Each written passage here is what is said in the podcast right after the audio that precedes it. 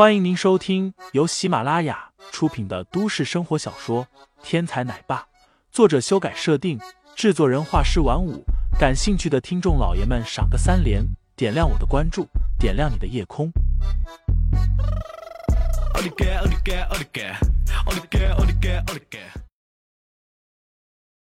第十六章，高攀不起下。林飞，这一切都是个误会。把你送进巡捕局的人并不是我。韩鲜雪开口解释。哦，是吗？难道你还有第二人格不成？林飞随口应答，显然对韩鲜雪的话并不认同。这是真的，心雨，你过来。韩鲜雪招呼韩新宇道。一进这条走廊，韩新宇就自动落到了后面。林飞太可恶了。不但出言调戏他，而且还在动手的时候趁机偷窥裙底，伸手拥抱他的身体。虽然答应韩新雪来保释林飞，但是韩新宇并不想和林飞见面，站在远处一动不动。韩新雪无奈，只能亲手将韩新宇拉了过来。林飞，你看，现在你相信了吧？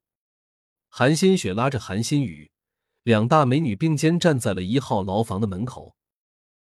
林飞的眼光顺势就直了，揉了揉有些发痒的鼻子，林飞的口水险些洒落。太漂亮，太震撼了。林飞围着两大美女不住的转圈，看得两人心里发毛。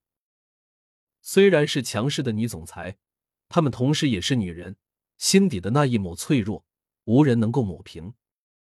你你想干什么？韩新宇有些颤抖地问道。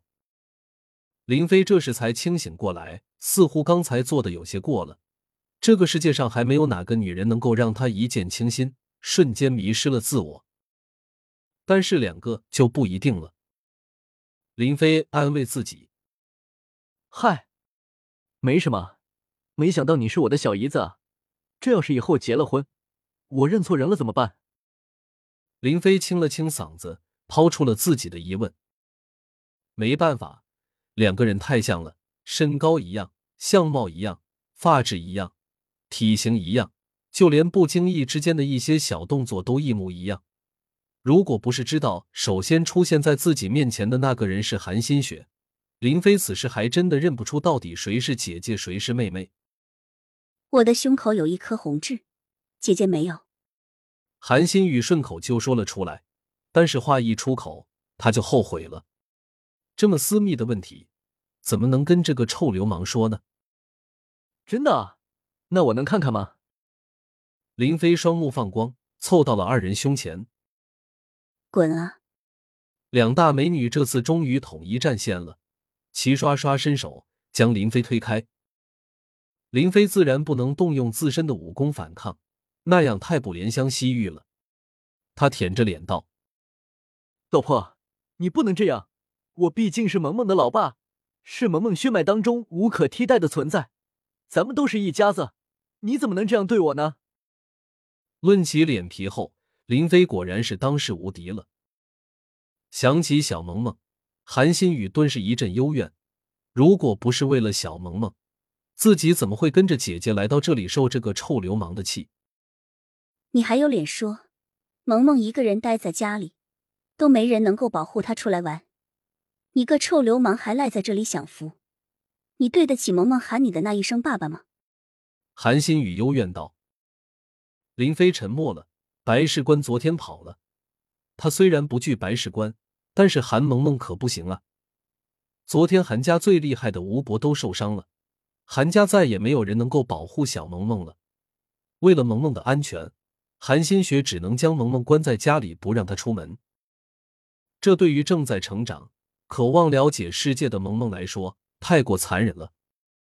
好，为了萌萌，我就勉为其难答应你们的保释了。林飞一脸无奈地说道。